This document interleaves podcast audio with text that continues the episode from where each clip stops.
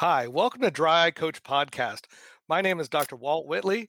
Today we're talking about innovations update with Johnson & Johnson Vision and our special guest is Caroline Blackie, my good friend and senior medical director of Johnson & Johnson Vision. Welcome Caroline. Oh, thank you Walt. It's great to be here today and in particular it's wonderful to have an opportunity to connect with you it's been a while since we've connected as you as you just mentioned and you know we know that you have a strong background in ocular surface disease.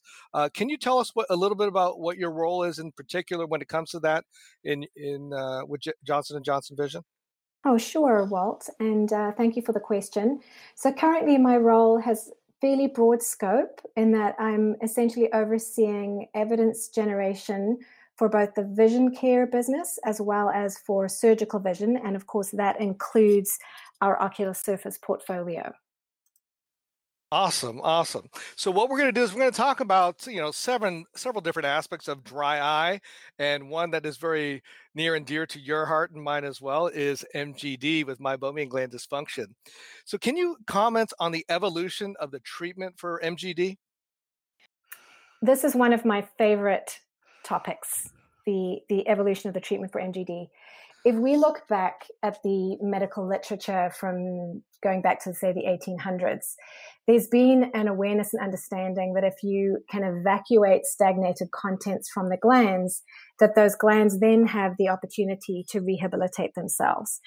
And primarily all of that literature was around the treatment of styes and, and hordeola. It wasn't really until the mid to late 1970s that there was a, um, a, a, clarity around the impact of the uh, meibomian gland function in terms of tear film stability.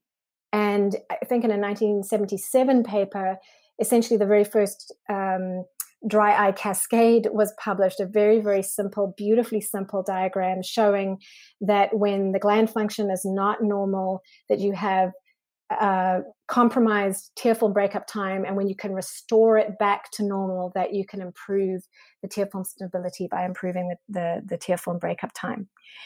And just a few years after that there was a uh, another publication associating meibomian gland dysfunction with reduced contact lens comfort.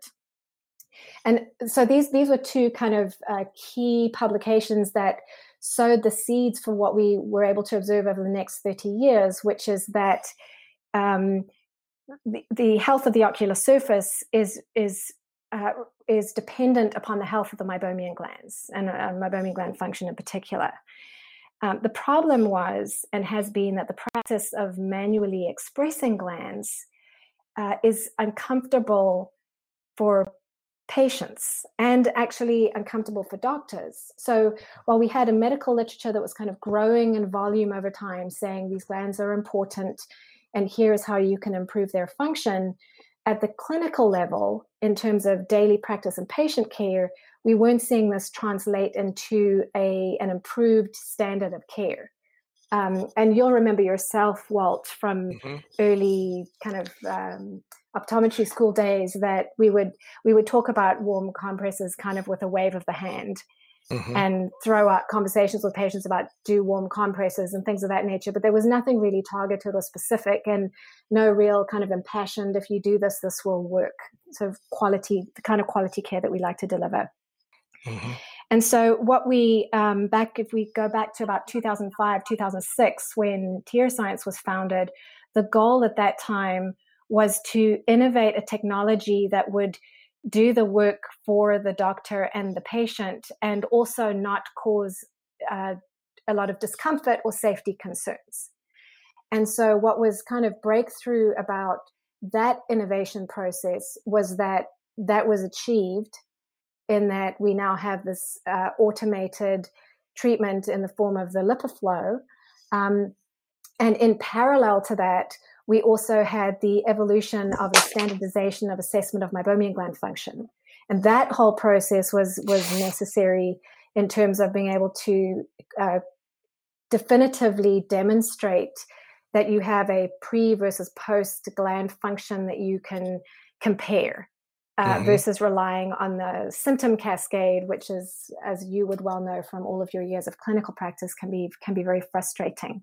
Mm-hmm. So, if we now fast forward to the present time, what we've seen is that in as our knowledge around this disease state of the impact of meibomian gland dysfunction and the essential nature of meibomian gland function being so foundational to the health of the ocular surface, we now see that by automating and, and safely and easily being able to execute on the treatment of MGD in an in office setting that's efficacious and can be uh, assessed using um, metrics that don't all require uh, the capturing and sort of um, relying on symptomatology. Uh, we see that the field today is in a completely different situation. So we have a number of different technologies that that have been innovated and brought to market around very specifically the evacuation of meibomian gland contents. Mm-hmm. Um, we also see a a significant uptick in willingness of of uh, eye care professionals to perform expression of the meibomian glands. Mm-hmm. And for any of us who were practicing eye care 20 years ago, to imagine a day when you would be easily able to have a conversation with a colleague in um, a variety of settings about the importance of expressing meibomian glands, it's almost incomprehensible.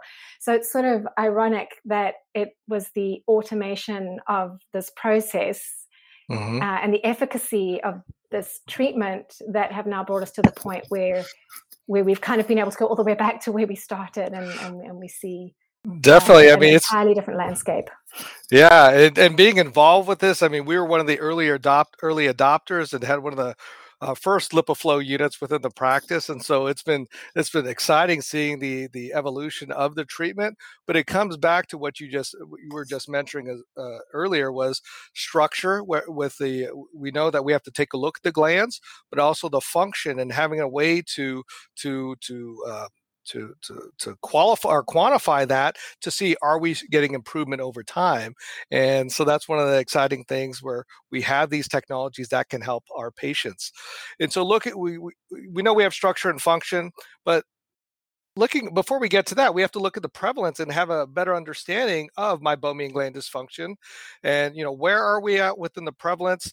Uh, how do you feel environmental factors and patient behaviors contribute to mgd my gosh, another wonderful question, Walt. Um, when I think about, before we get right to the prevalence, if we think about one of the inciting factors for negatively impacting gland function, there's been some beautiful work um, done on animal models showing the impact of desiccating stress or chronic unmanaged desiccating stress um, and how it accelerates the aging of the meibocytes within the glands themselves. So, um, well, you'll recall that these glands are holocrine glands. So the, the, the basal cells of the glands become the oil. And with the accelerated aging of the meibocytes, the, the nature of the oil over time is, is changed um, when exposed to chronic desiccating stress. And so these glands can become stagnated. And so you have a vicious cycle of of, of desiccating st- stress causing upregulation of gland function. But if it's unchecked, of course, the system is not designed to stay in this kind of hyper mode. And so uh, ultimately, meibomian gland dysfunction results. And so, if you think about now going back to your question about the prevalence, and you think about our lifestyles and what we know about the exposure to um, uh, computers, uh, smartphones, digital displays. And we see, if you look at the medical literature, fairly high prevalence or much higher prevalence of MGD in pa- uh, patients who spend more time to the tune of like more more than four hours a day versus less than four hours a day on some form of digital device. And if you think about that, and I think about that, of course, it's horrifying because um, I don't remember a day when I spent anywhere close to less than four hours on some kind of yeah, at the minimum. Device. The thing I'm staring so, at right now, but go ahead. it's terrible. So, so basically, um, we're and what, what happens when you're doing those tasks is, is you're reducing the, both the, the quality and the quantity of your blink rate. And the blink is fundamental to the health of the function of these glands. So if we just think about lifestyle, there's a problem. Mm-hmm. Um, and so it's concerning and we both have kids and thinking about how in the world do we manage this uh, for, for little kids and if you look at some of the recent work of people like uh, dr Preeya Gupta um, showing very high prevalence of MGD uh, i'm sorry meibomian gland atrophy among pediatric populations uh, mm-hmm. it's definitely uh, we we we as medical professionals i think um, need to take it upon ourselves to really consider what we can do in terms of raising the standard of care so that we are looking for assessing meibomian gland health in all of our patients and not not waiting and practicing this highly reactive medicine until sort of dry eye symptoms occur. But if we consider other aspects like um, environmental environmental exposures and makeup and and and all of those things anything that that disrupts the integrity of the homeostasis of the tear film mm-hmm. is potentially going to have a negative impact and and is likely to or has the possibility of increasing exposure to desiccating stress yeah, and any actually, yeah and so any kind of any inciting inflammatory excitation um, of the ocular surface is, is also going to have a potential negative effect so I just had a patient earlier this morning that was complaining about uh, dry eyes. It was asked about her makeup. She goes, "I haven't worn makeup forever. Which makeup should I use?" And you know, we started having that conversation about all the different chemicals. You need to know mm-hmm. what's good for the good eye, what's not so good. But there's so many that have harmful chemicals that can exacerbate the dryness and, make those meibomian gland uh, glands worse. Mm-hmm. So if someone had a, if someone asked you, such as me, ask you right now, what is that number? So what is the prevalence of MGD? What is that number that you would say? Is it 67%, 69%, 3%? Because we know those numbers can be all over the place. Right. So, great question, Walt. And if you think about why those numbers are all over the place, part of the reason is because we've had very poor boundaries laid down in terms of um, exactly what is required in terms of specific metrics that you would have at your fingertips in the exam lane to make the diagnosis of MGD. So, other than the later stage diagnosis, which sort of diagnoses itself, not terribly complicated, mm-hmm. at what point do you draw the line and say this patient definitely has MGD? And if you think to yourself about everything we read about in the literature, um, it's not it's not exquisitely clear in its earliest stages, mm-hmm. and so that's problematic. However, if we take a look at certain subpopulations, there's a little more clarity around those numbers. So if I take um, dry eye disease as an example, there there are some key studies that are pointed to that that would give you a some clarity on prevalence.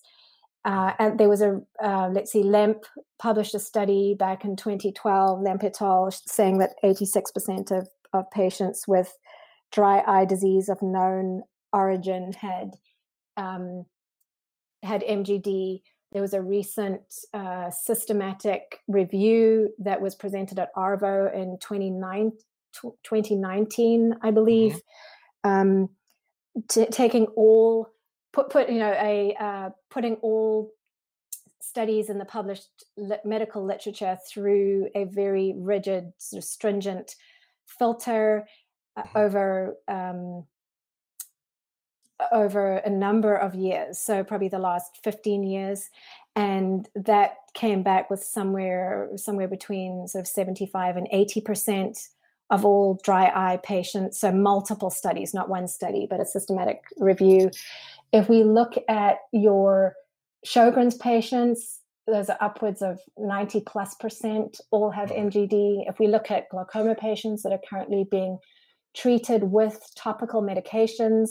Those patients are in somewhere in the 80% category yeah. of MGD. If we look at pre cataract patients, you're looking at somewhere between 50 and 60% of those patients all have MGD. If we look at contact yeah. lens wearing patients, somewhere in the 60%.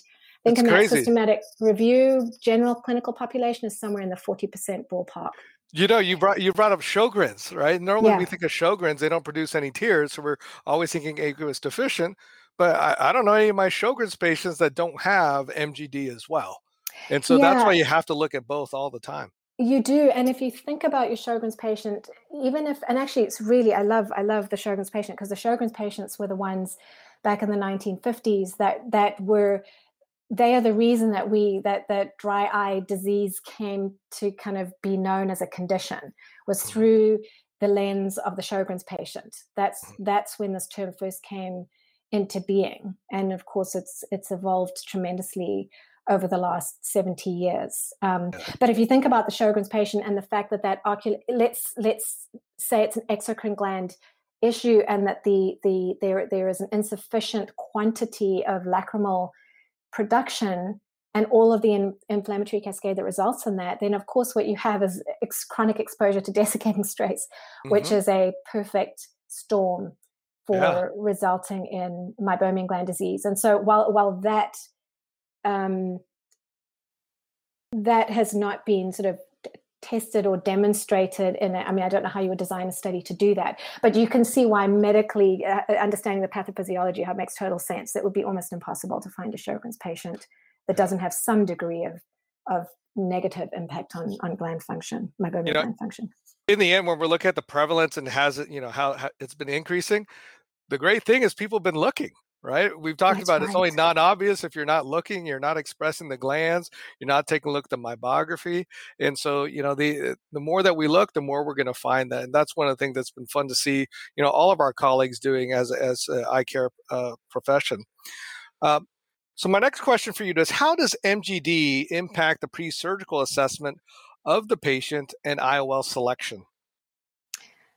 Uh, sure. Uh, So, Walt, if you think about the pre-surgical assessment and how much attention is paid to the measurements that allow the surgeon to determine what um, power of lens would be placed in the eye during the surgical process.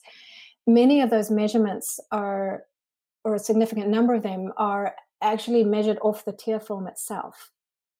So, if we think about something as basic as keratometry, and we remember that keratometric readings are not actually measured off the cornea, they're measured off the tear film, which overlays the cornea, Mhm. it becomes kind of exquisitely clear that if that tear film's not um, is not as stable as it needs to be, that that will dramatically impact those measurements. And there have been a number of studies over time, not directly focused on meibomian gland dysfunction, but rather on the impact of the stability of the tear film for these kinds of metrics that rely on the tear film or are measured off the tear film. That you can imagine it makes total sense that we're starting to see compelling data that indicates if a patient does have MGD that you can be in a situation where you're where you're gathering um, very sub quality data in order to make your decisions. Yeah, I I Uh, mean, the, uh, go ahead, go ahead. I was just going to say the other area that that uh, we do know quite a lot about now is, is um, just the the patient experience in the post-surgical period. So there's a number of studies showing that patients that have MGD pre-surgery experience an exacerbation of their MGD post-surgery, and this very significantly negatively experience uh, uh, impacts the experience of the patient in the post-surgical period. Which, if you don't know about the MGD, even if you've elected not to treat it, which d- doesn't make good medical sense, but even if you had done that, that can catch and does catch a lot of surgeons by surprise in Mhm. the post-surgical period um, for And good reason. and we've had this discussion. You identify it before; it's the patient's issue. If you wait and the you do surgery, and the patient's having issue, and it's due to ocular surface disease. I mean, that's the patient that keeps on giving and will be at your practice quite a bit because we're not be able to we're not going to be able to meet their expectations. And so one of my partners uh, Liz Yeu i mean she does the uh, LipiScan on every single one of her cataract patients. That way she has an understanding of the ocular surface of the meibomian glands to see what she's working with prior to making that iol uh, selection. And you know, um, Walt, you're reminding me that the if you think about the the ASCRS guidelines that were published in 2019 around the kind of preclinical care for phaco and kerato refractive mm-hmm. surgery patients and the importance of doing exactly what you're describing with Dr. Yeu, um, assessing assessing the the the, gland, uh, uh, uh, the ocular surface in general, but calling out specifically the meibomian glands, both function and structure. And you're just, as you were speaking, I was just remembering back in the early 90s, I don't know, 1992 or something, something like that. Um, there was a publication uh, actually uh, to do with GPC, so giant papillary conjunctivitis and contact lens wear. And in that article, the lead author, whose last name I think was Martin, spoke about this old I'm, I'm going to use this in quote, air quotes old ophthalmology axiom uh-huh. that uh, an an eye exam or an ophthalmological evaluation was not complete until the lids had been fully manipulated and evaluated. Uh-huh. And if you think about the ACRS guidelines, they have this look, lift, push, pull um, component to their algorithm for these yep. pre-surgical patients and and how it's you know it's something that we needed to be told to do so it's kind of interesting how when you when you look back over time and you recognize our forefathers while well we, we do keep making progress there are some areas where perhaps we should go yeah. go back and read the old stuff and learn from definitely learn from the past you know it's about how to do it right and don't skip steps bringing up that algorithm from ASCRS is just looking at the non-invasive pre-op measurements and take a look at the topography. And that's one of the things I learned from Liz. If you you know you see the hot spots or cool spots, you got to figure out what's going on with that cornea. If you have K measurements, one greater than the other, you know, is that a flag on you know why are these corneas not symmetrical uh, for for for these patients or any irregular patterns? And so trying to address that and taking that into consideration um, before you pursue uh, you know further steps within uh, the surgical uh, procedure or even before doing surgery. So, does a pre surgical treatment with LipiFlow enhance the patient experience and post surgical outcomes? I know what my answer is, but I will let you go first. so, I can say as simple, it appears the answer is yes. I could offer some some data to support that. Um, there, there, are a couple of, of, of good studies I can, I can mention. So, Dr. Matossian um, recently published a study showing that uh, this was a retrospective study and a retrospective chart review, and she was able to show that for patients whom she had treated the MGD with uh, LipiFlow thermal pulsation prior to surgery, um, she had uh, she she had significant uh, changes to her measurements based on the fact that she had a more stable tear film. So you can imagine that more accurate measurements allow for more accurate results and in terms of patient outcomes that would translate into a variety of factors um, not not the least of which is is quality of, of vision. So that's really important. Some other studies have shown the impact of improvement in patient symptoms in the post-surgical period. So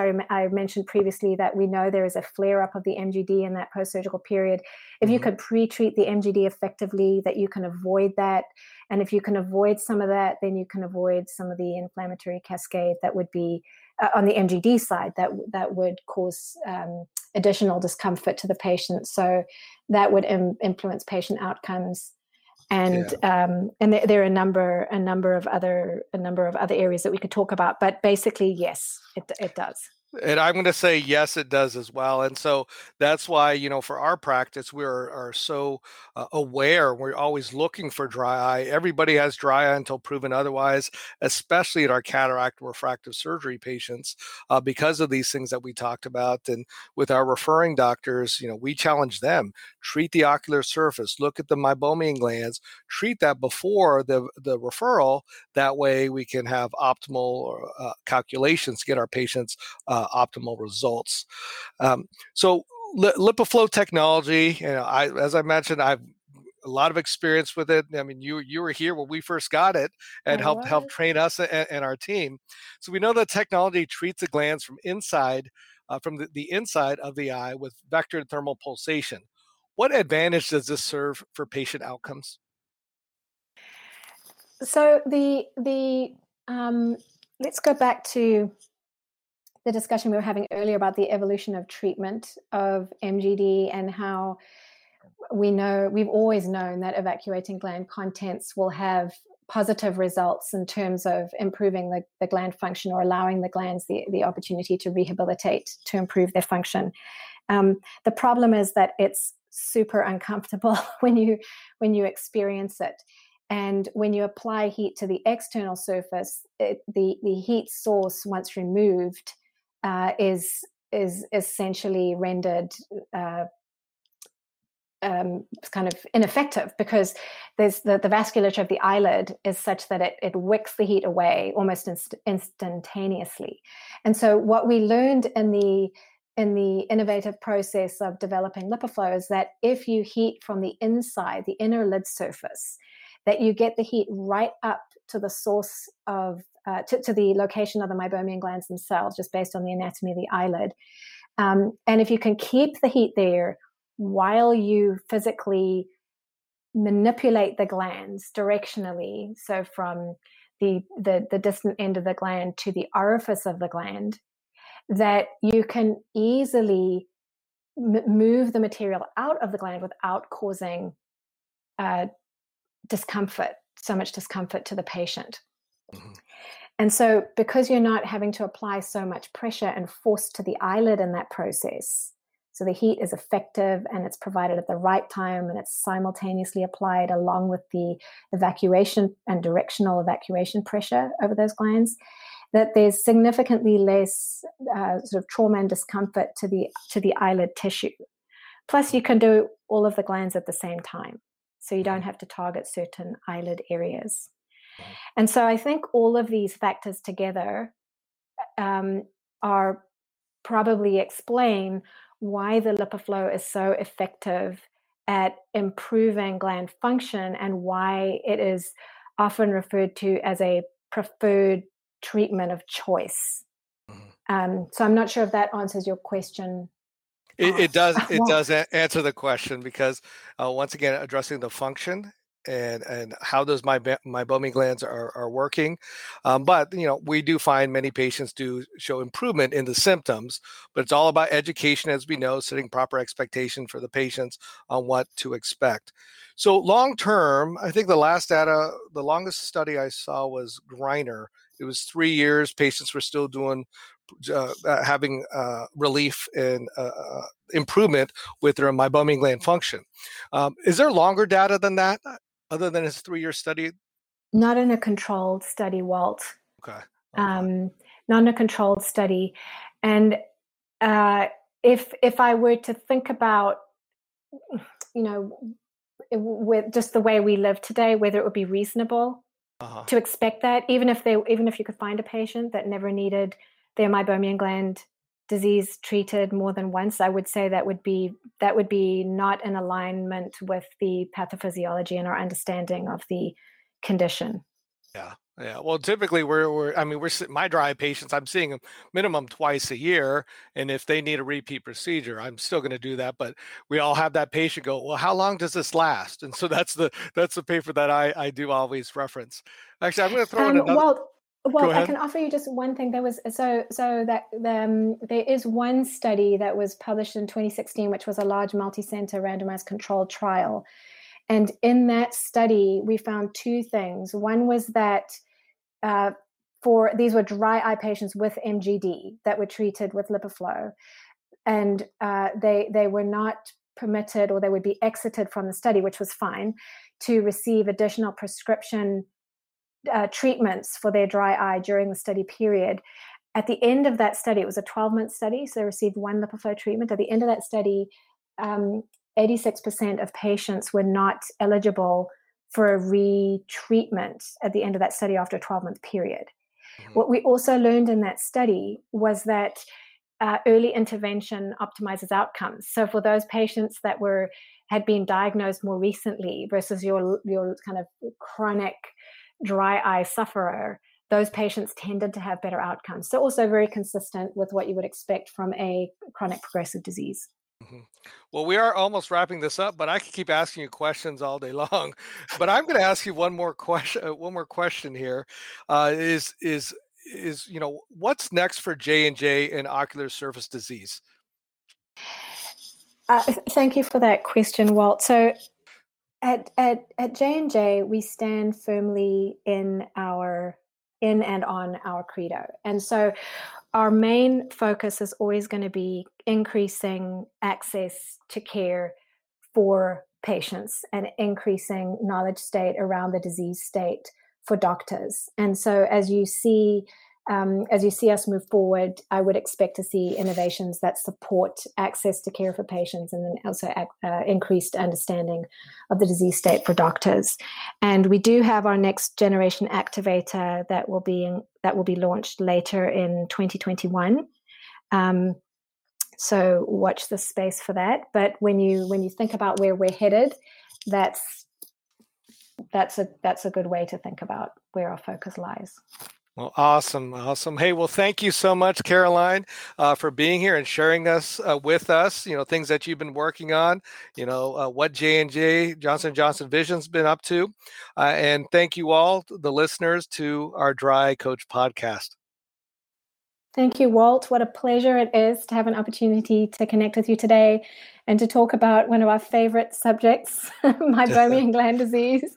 And maybe one day, maybe one day we'll uh, we'll look back and, and, and feel really excited about the tremendous progress that we've all made as a profession in terms of raising the standard of care for all of our patients. I look forward to that.